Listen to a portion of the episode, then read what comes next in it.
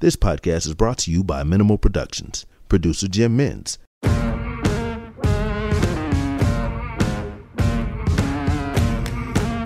Bail is refused. You're out of order! If it pleases the court. To adopt this affirmation, please say the words, I do. I do. Nothing further from this witness. Given the serious nature of this offence, This case is dismissed.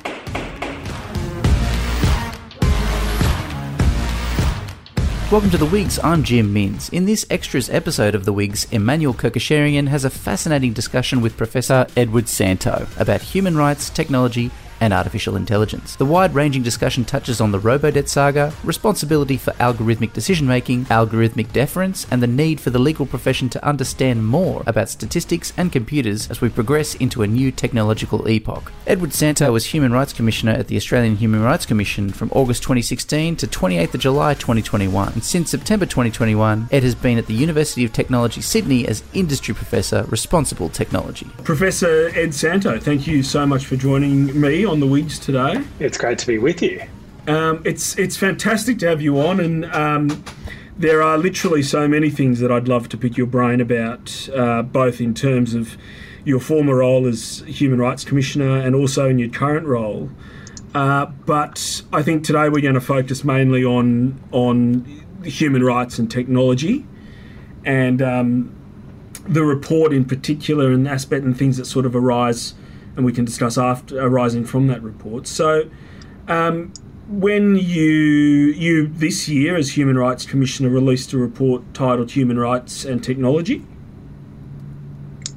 That's correct. Yeah. Yeah. So, can you tell us a bit about that? What was the background to that, and and sort of what what did you end up finding?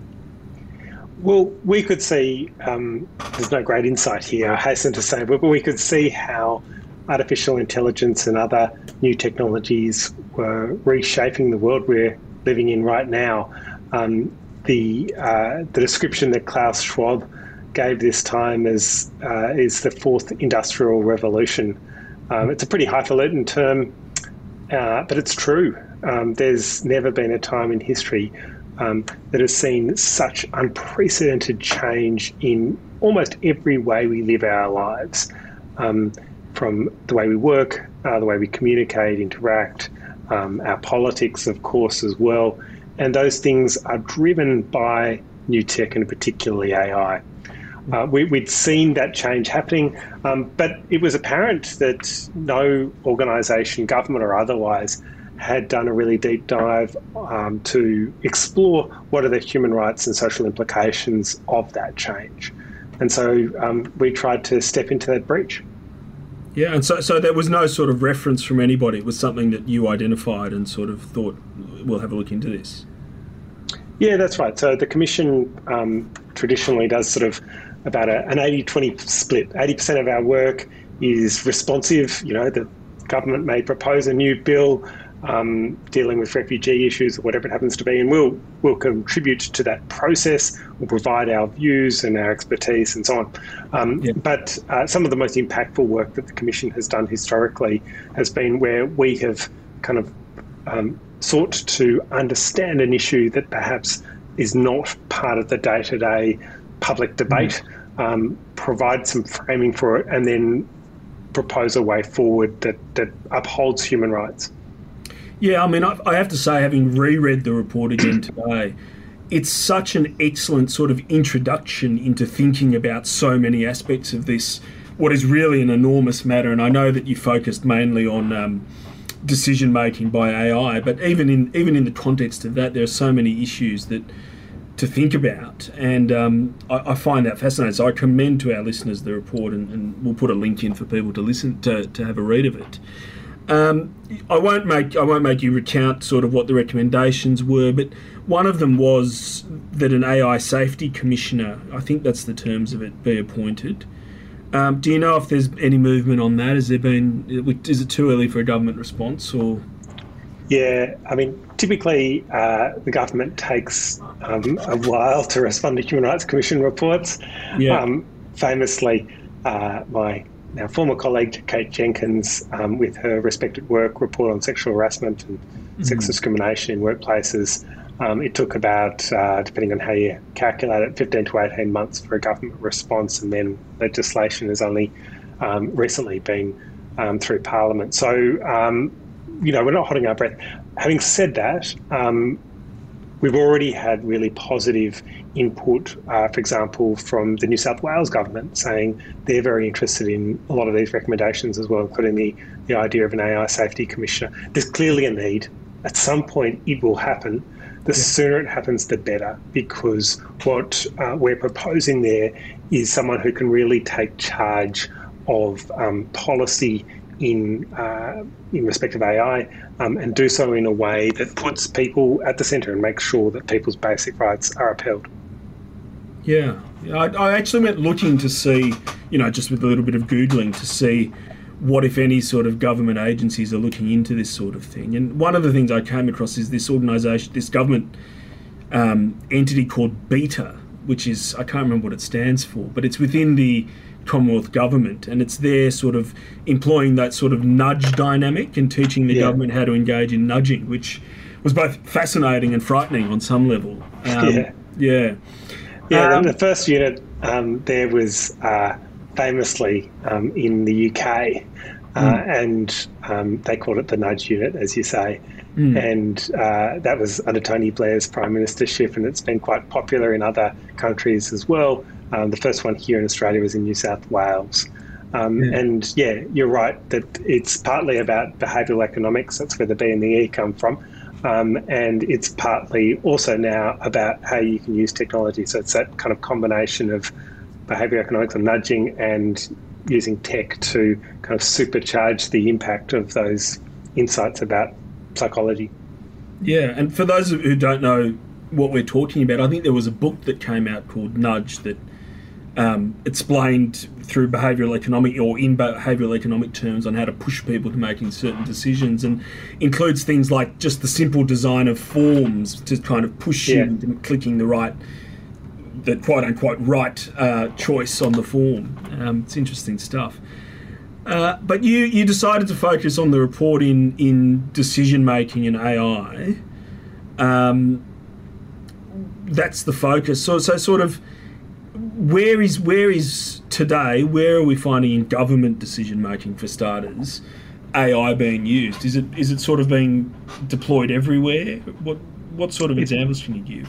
Not everywhere, and it's important to remember that there's a bit of a spectrum, right? So there are decisions that are wholly automated, uh, possibly using quite sophisticated forms of AI, um, or not. Um, yeah. And they're at one end of the spectrum. Then there's the kind of human sitting down with an abacus um, and pretty much nothing else, uh, the really conventional decision, but there's a whole range in between. Mm. And increasingly, what we're seeing is that there will be a human decision maker, but she or he will rely more and more on um, data points that will be generated using AI. Um, so, perhaps the best known example, though, uh, at the federal level was what came to be known as robo-debt. Uh, and um, that's, I think, a really important case study to kind of consider because we need to learn the lessons from that, um, that whole situation. Uh, so, um, you know, what, what the government um, set out to do, um, if I may be a little controversial about this, yeah. was, you know, typical. Like that's pretty orthodox thing, right? So the government said, well, you know, we, we pay social entitlements to people um, who are eligible um, via our welfare system. Some people will receive more than they're entitled to. And so um, we need to identify who owes the government money and specifically let's see if we can find an efficient way of getting that money back. So, in terms of that overarching objective, um, we would say there's nothing wrong with that, um, provided it's done fairly and so on. The problem came about was was really um, in the operationalization of that idea, and uh, that that really was a touchstone for us because we could see that the, the way that that system was developed, an automated system of identifying who owes the government money and how much, um, and then you know the, the communications with, with individuals um, was automated as well, mm. meant that um, it was there were a number of weak points. Um, as it turns out, um, the the system was very prone to error. So large numbers of people received debt notices when in fact they did not owe the government money. But secondly, there were real um, um, kind of breaks in the process for accountability. So mm. if you wrongly received a debt, or at least you, you felt um, that it was possibly wrongly calculated, uh, there was no easy way of getting the government to explain to you how it came up with this conclusion. Um, it was a bit like a computer says no scenario, where um, all the government was really able to say uh, was that you, you owe the government this sum of money, not mm. um, the true basis for that. And that, that really eats away at fundamental principles like the rule of law. Yeah. It's um it's interesting, isn't it? Because on, if you look at it, with the many computer programs have bugs in it. If you think about it, just as sort of there was a bug in this program, and the result of the bug was that people were issued these quite stern debt notices that's something that's quite frightening.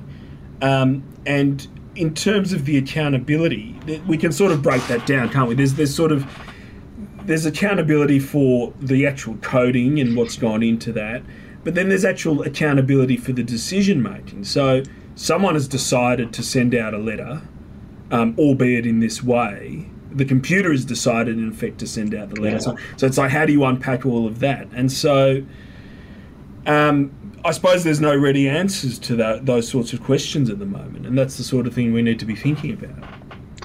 Look, I, I actually think it is less complicated, perhaps, than we've been led to believe. Yeah. Um, it, it, really comes down to uh, three key principles, and we, we ended up doing one of the most extensive consultations anywhere in the world on mm. AI and, and what it means to ordinary people. Um, and what they kept on saying again and again is that they want um, decisions using AI to be fair, to be accurate, and to be accountable. Mm. Those three principles fairness, accuracy, and accountability they have got nothing to do with tech. yeah. Know, they're, they're, principles that kind of underlie any liberal democracy, that that's mm. how decisions are made, particularly by government. And so if you had that right at the very center of how you designed and then um, delivered the, the system to uh, recover debts, we probably wouldn't be kind of in this position now. Um, and I say that because the, these things are ultimately design choices. Mm. Um, it's, uh, you know, um, it's not uncommon, as you say, for uh, a computer system to have a bug in it or to develop a bug as it operates. Um, mm. So no one should be hanged for that. Um, but you do have to have a, a kind of an oversight mechanism that will um, be able to identify that problem before it metastasizes and will allow you to deliver kind of individualized justice to people who have been kind of wrongly harmed um, and also to fix uh, the problem at the systemic level. When you say it's not a technological problem, I mean, it may not have been in RoboDebt, but I'm sort of thinking about machine learning and circumstances where we don't know why the algorithms are doing what they're doing, that poses a problem in terms of transparency and, and, looking over yeah. and checking, doesn't it? Yeah. Yeah. So so RoboDebt was just an algorithm that was applied kind of universally across a large number of people. Um, but machine learning is a bit different. You're absolutely right. Um, so uh, machine learning is really a three dollar term um, that we previously might have called pattern recognition. Mm. Um, and uh, what um, essentially you're doing is you're training a powerful computer with a whole bunch of um, kind of previous decisions that you categorize. So um, let, us let, say we're talking about home loan decisions. Um, if you're a bank, you'll say, okay, here's a bucket of decisions which, um, you know, 30 years on, we've decided we're pretty good decisions. We were right to lend, you know, money to this particular person for their home loan. And here's a second bucket, which we now consider to be bad decisions. Um, the, the, individuals didn't pay their money back, or it was incredibly difficult to, to get them to make repayments. And so you just feed the system all of those decisions with those with those labels. Those labels are really crucial, right? These Yeah. are the good ones. This is what a good decision looks like. This is what a bad decision looks like. And what we're able to do now using those systems is we're able to say, you find you the computer find the patterns, find the features that commonly uh, appear when you're when you've got a good customer, and similarly, what are the patterns that appear when you've got a bad customer? Now, um, so far, so good, right? But I think what you're adverting to is that commonly all of that takes place in a black box. And so some of those patterns, um, which are which are really just kind of, you know, inductive inferences, maybe white noise, right? Um, and maybe irrelevant um, and indeed harmful factors to take into account. But unless you can bring those factors to the fore and really scrutinize them, you can't see whether the system is going wrong.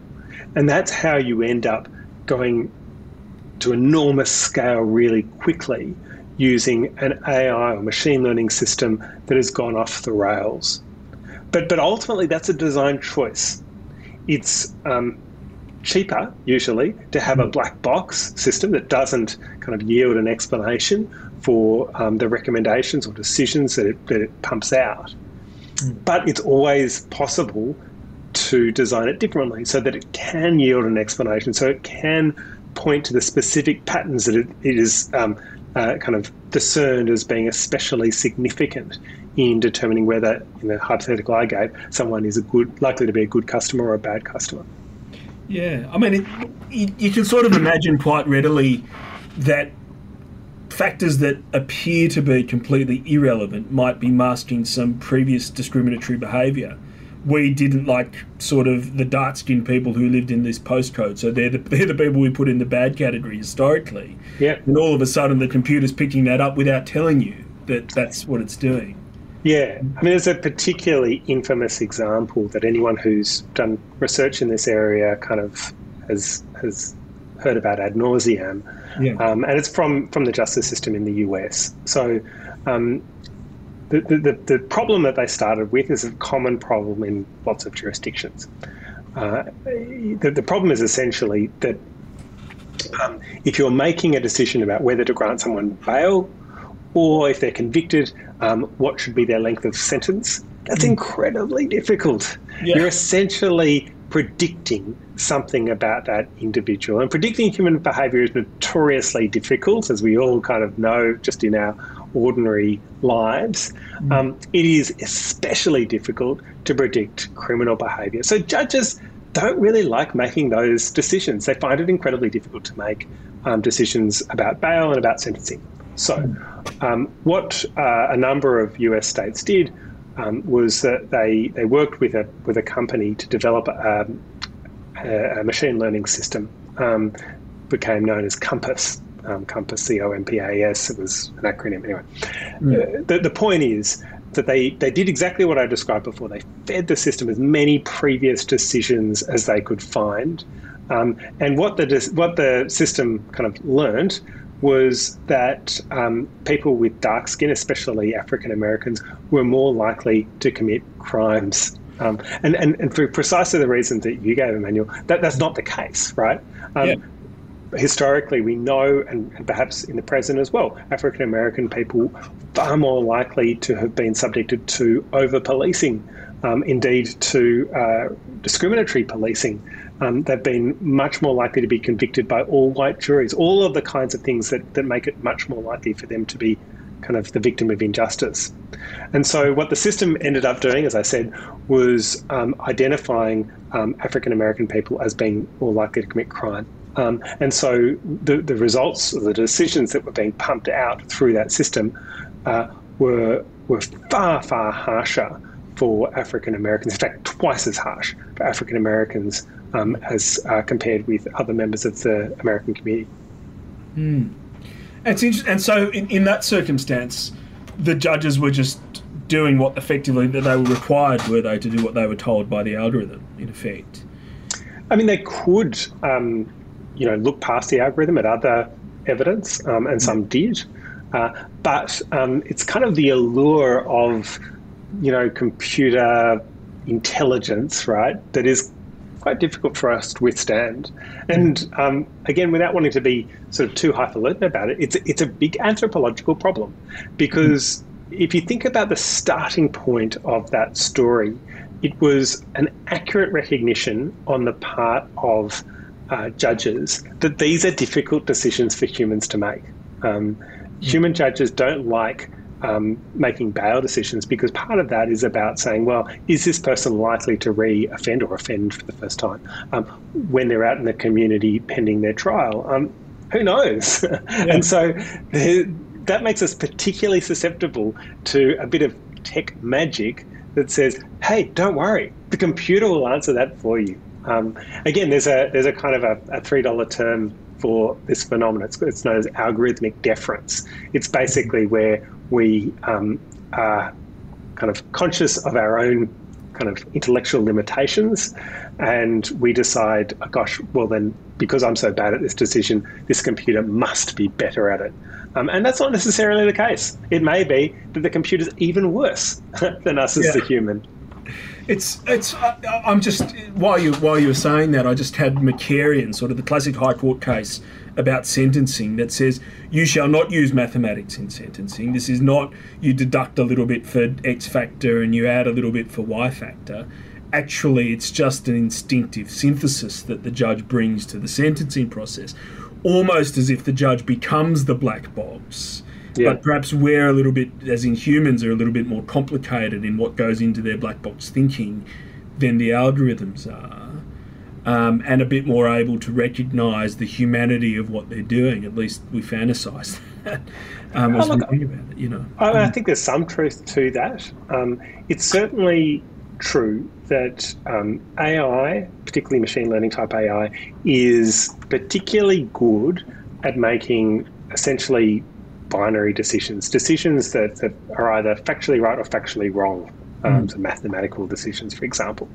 Um, by contrast, uh, polycentric decisions, where um, you're deciding between a variety of options, none of which is um, objectively right or wrong, typically humans are better at that sort of polycentric decision making. But not every human is particularly good at it. uh, yeah. but, but generally, that, that plays to our strengths. Um, mm. And so uh, you're right. Um, that there are some advantages that we as humans have. Um, but, but I don't think we should kind of, you know, in the battle between humans and AI, I don't think we should kind of kid ourselves that we're, we're amazing at that. Um, and um, and that's why we should be wary about computers entering that space.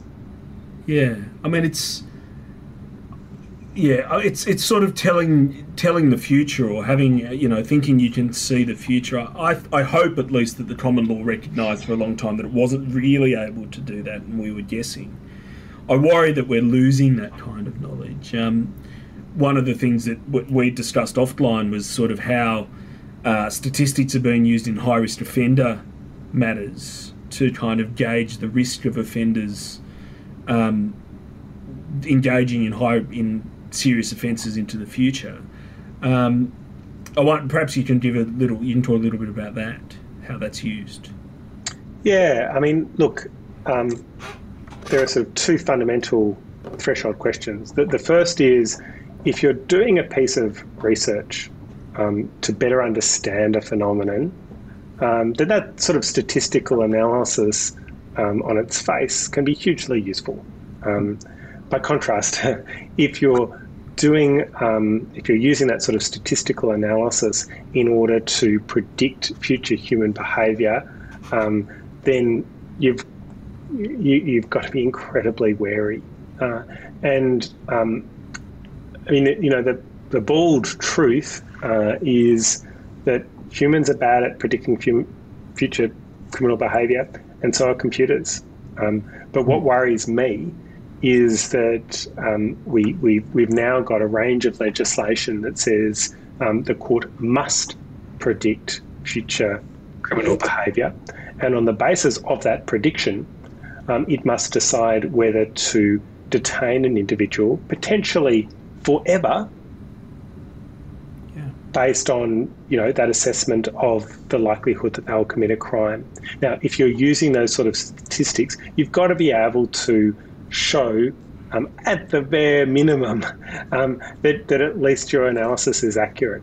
Um, and the truth is that, that, those those systems just don't work very well. The the most um, recent uh, kind of accuracy rating I've I've seen um, of the VERA2R system, which is the system that's used for assessing um, future criminal behaviour by um, uh, uh, terrorist offenders, people have been con- convicted of terrorist offences, is that it's got an accuracy rating of 50%, yeah. which is bloody useless, right? Like it's um, save the money on VERA2R and just flip a coin uh, yeah. because it won't be any more accurate.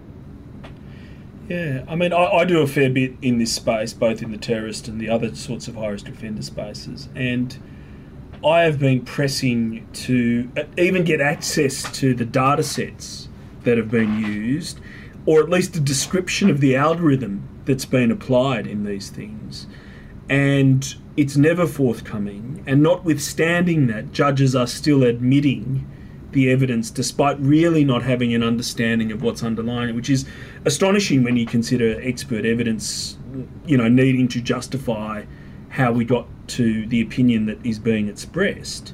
Now, there are certain provisions that may or may not be permitting that evidence to be received depending on one's point of view, but it's pretty concerning when what you've got is a mathematic, a quote unquote sort of algorithmic mathematical scientific state, scientific statement saying X. I imagine it's quite hard for the judges to push back against that, even in their own minds, um, let alone as sort of a justified public policy to say this person is not a risk when you know computer says they are.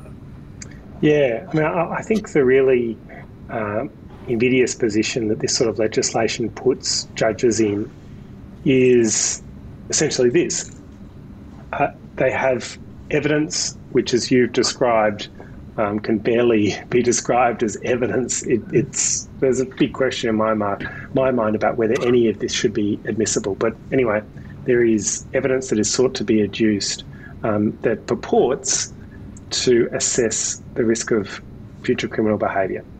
Um, secondly, um, the judge would know that uh, there is very little other evidence um, that is, you know, relevant, let alone probative.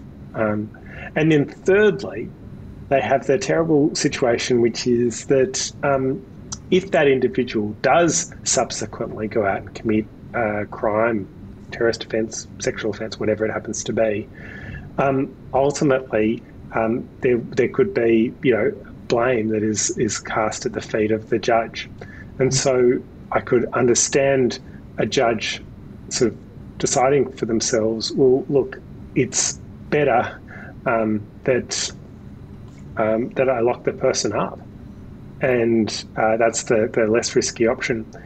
Uh, even though that flies in the face of, of, literally centuries of the best of our legal tradition, which is um, that you know uh, it is better that uh, a guilty person um, go free, or in fact, uh, ten guilty people go free rather than an innocent person being locked up.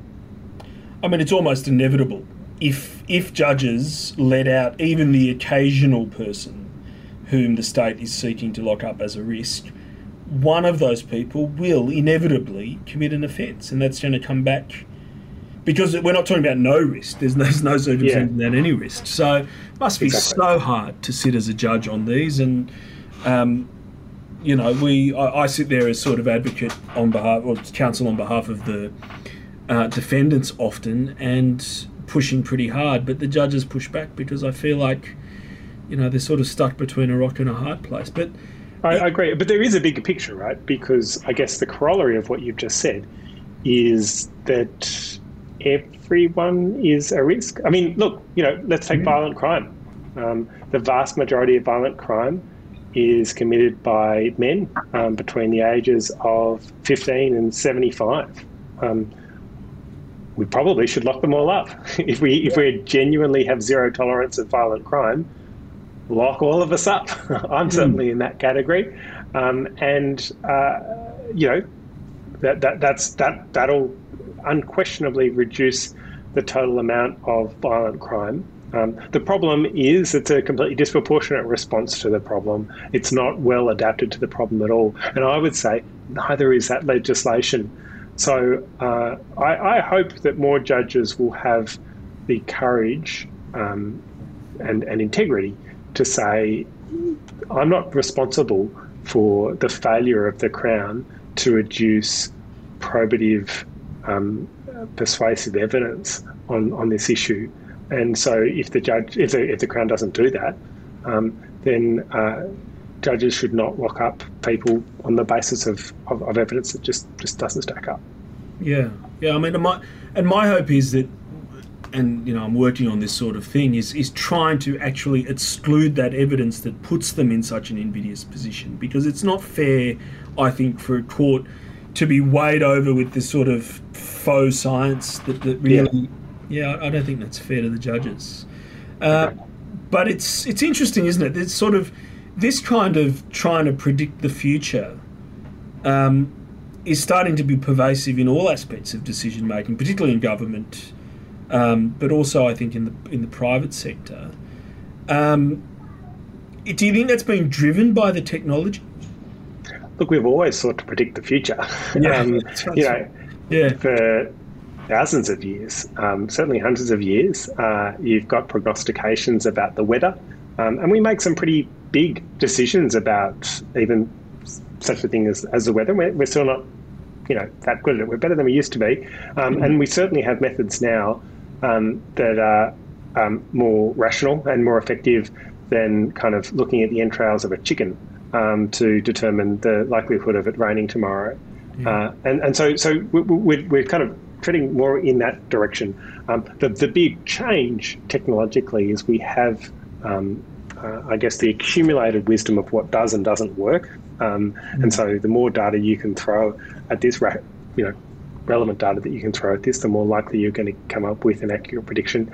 And then the computational power.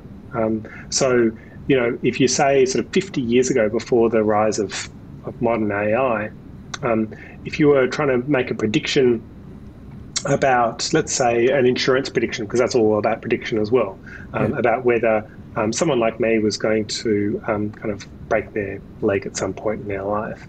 Um, probably could have identified all of the relevant factors and you could have pointed to all of the relevant data sources, but there was no way of sifting through that huge mountain of data that is changing really quickly. So we're seeing this exponential growth over um, decades now of computational power, such that you know the smartphone that most people uh, have in their pocket um, is literally uh, more than a million times more powerful than the computer that took us took Apollo 11 to the moon.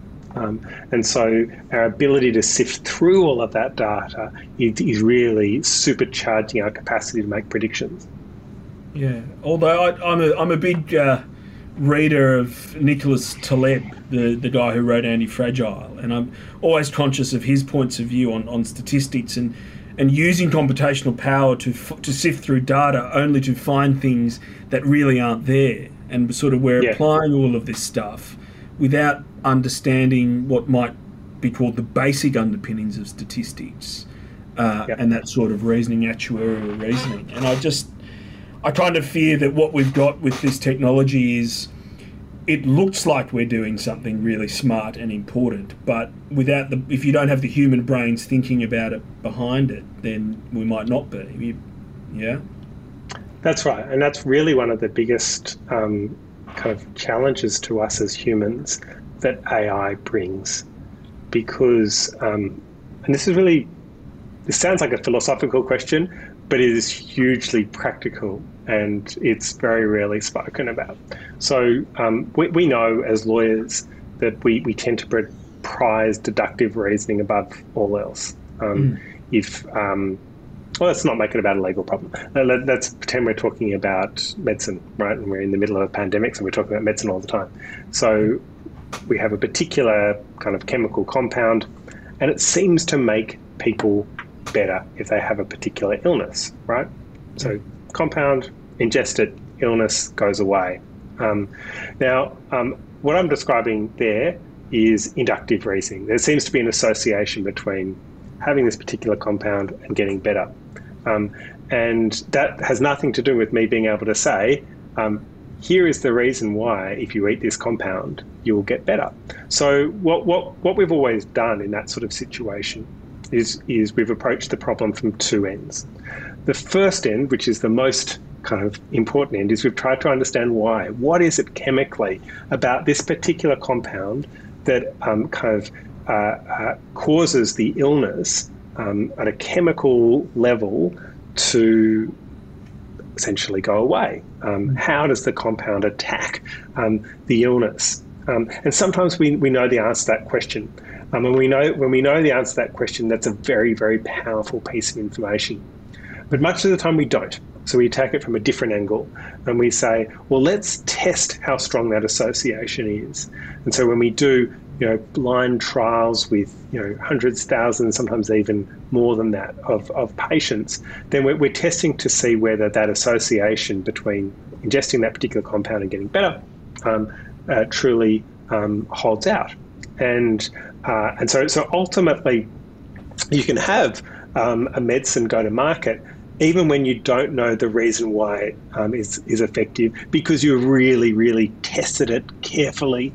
Um, you've looked at it from every different angle, and you can say, well, look, it really seems to work in pretty much every case, um, and doesn't seem to have intolerable side effects. Mm. Um, now, what AI is doing is that it's throwing up all of these associations all the time, right? And what we should be doing is testing them to, to work out whether the association is meaningful, if it really suggests, you know, that X causes Y, or whether it's just white noise, because the vast, vast majority of these associations are completely irrelevant. They're mm. completely white noise. Um, but we're becoming more and more reliant. If the AI is suggesting that this association is meaningful, we tend to just grasp at that. And I think that's a huge danger to us as humans because um, we can become um, unable to understand um, the world around us and, and, how, how we make decisions. Um, and it makes us very vulnerable if one of those associations that we think is is meaningful turns out to be not so. Yeah.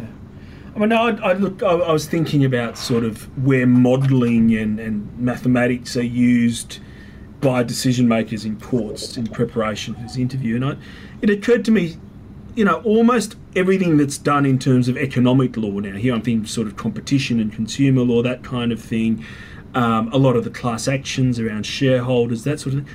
All of those things rely on modelling done by experts that really aren't unpacked in the course of the judgments, and uh, and you know I don't know how much they're unpacked in the course of cross examination of those experts, but it seems to me that modelling in particular and, and this kind of thinking is becoming pervasive, and maybe judges don't know the maths and don't know the un, you know don't have the philosophical underpinnings almost to kind of dig in dig into this sort of thing. Is there anybody doing anything about that? I mean, short of us barristers teaching ourselves, which is what I think we should be doing to yeah. help teach the judges, is there anything else going on?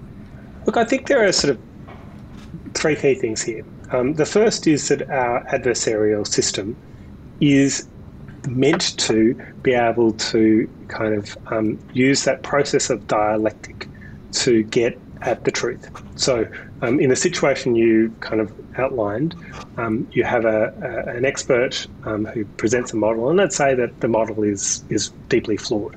Um, you should have um, that um, kind of process of, of adversarialism mean that there is a competing expert, or you know, as happens more frequently these days, you have I hate this term, but you have like the kind of expert witness uh, hot tub um, where they all get in together and they, um, you know, obviously keep their clothes on for the benefit of any uh, non-lawyers listening.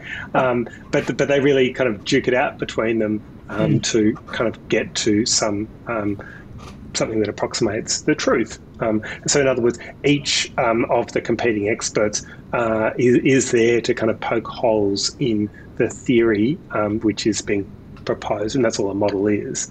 Um, uh, and, and and so that you can you can see the weak points, and then ultimately you have the lawyers and the judge who it, you would hope is well placed to make an accurate assessment as to which expert should be believed. And so you don't need necessarily to have a deep technical knowledge of the subject matter to be able to make that assessment. Um, so that's that's straining. That's really straining that, that system at the moment. Um, but it, but it, but it exists, and I think fundamentally um, it's a pretty good starting point. Um, the, the, the second point um, is really important because um, it kind of uh, it's it's a, it's a sort of an asterisk to what I just said very quickly a moment ago, and that is you don't need to be an expert. Not everyone is, you know, in order to kind of navigate the 21st century, is going to need to have a PhD in data science, all of the technical skills associated with AI. But if I can maybe provide another analogy, we know that, that whether or not you want to ever drive a car um, just to kind of get about in the city, you don't need to know a few things about cars. Um, mm. One of which is um, they're, they're, much stronger than we are. Um, so there's no benefit in kind of merrily dancing down uh, George Street in Sydney um, because if a car hits you, um, that's that's lights out, right? So you, you, we all have to learn, a, you know, some basic things about the world around us. Now, AI is increasingly going to be how the world around us works. Um, and so we're going to need all of us to have a basic understanding of that in order to understand the world around us. So there will need to be some skilling up, um, including in the legal profession, about um, those kind of basic building blocks of AI. And then the third element, to my mind, is that um, if you're making decisions using AI, then you need more knowledge than that. It's not mm. going to be the, the knowledge of a pedestrian. It's going to be the knowledge of, of kind of a motor mechanic in the analogy with the car. Uh, because what you're really going to need to do is to know um, where, where, you're going to have to um, kick the tires. Um, I'm, I'm, really stretching this metaphor a bit now, but you, you, you'll need to know when you can trust um, a, a, data point that has been generated by AI because of the nature of the activity that it, it was doing, and when you should be much more skeptical and you know have it kind of subjected uh, subjected to I guess uh, kind of closer scrutiny. Um, and so, so those three principles I think are very important for the legal profession in kind of managing this epochal transition to a world of AI. Yeah, it's interesting because I, I'm finding increasingly that sort of debate between experts before a court, be it in the quote unquote hot tub or just in the old fashioned cross examination way, is sort of undermined by the fact that the experts are using models that are accepted and they don't necessarily understand yeah. they don't understand the models so the evidence given to the court is well this is the this is the best model but this is what we take from it and this is what we take from it and what's missed is that debate about you know actually does this model work and i just great I point. Whether, yeah sorry go no, I was going to say it's a great point. It's a great point, and we've we've seen this time and again in the legal system, haven't we? So, um, you know, the US had this much worse than we did, but there was a, a period in the United States where um, there was uh, this faith that was put in the kind of traditional, um, in inverted commas, uh, lie detector to that, that machine, the lie detector machine. Yeah. Um, I can't remember exactly how long it was, but it was about sort of 20 years where you could adduce evidence derived from uh, a lie detector machine. And it was generally regarded as a pretty accurate representation of whether or not someone was lying. Um, and that was just ground truth. And you'd have experts sort of playing around the edges in, in, in interpreting the kind of outputs of the machine but um, the vast majority of those experts weren't kind of fundamentally challenging the validity of the machine at all. And then it turns out, you know, there was some really groundbreaking research that was done that said, look, basically, you know, lie detectors are completely unreliable. They're just, it's just, it's just evidence that shouldn't be adduced at all. And um, and so that then kind of was a, a, a crisis point in the criminal justice system, especially in the US, where it had been most widely used. And so the underlying technology itself um, was called into question. And so you're right, we're, we're probably at danger of greater danger of, of that because there's so much sort of technology that is, you know, kind of supposition built on supposition. And if you pull out any of the basal suppositions, then quite a lot can come tumbling down. Ed, that was fantastic. Um, thank you so much for coming on. I really appreciate your time and um, look forward to perhaps discussing topics like this in the future. Uh, but thank you so much. It was an absolute pleasure chatting with you.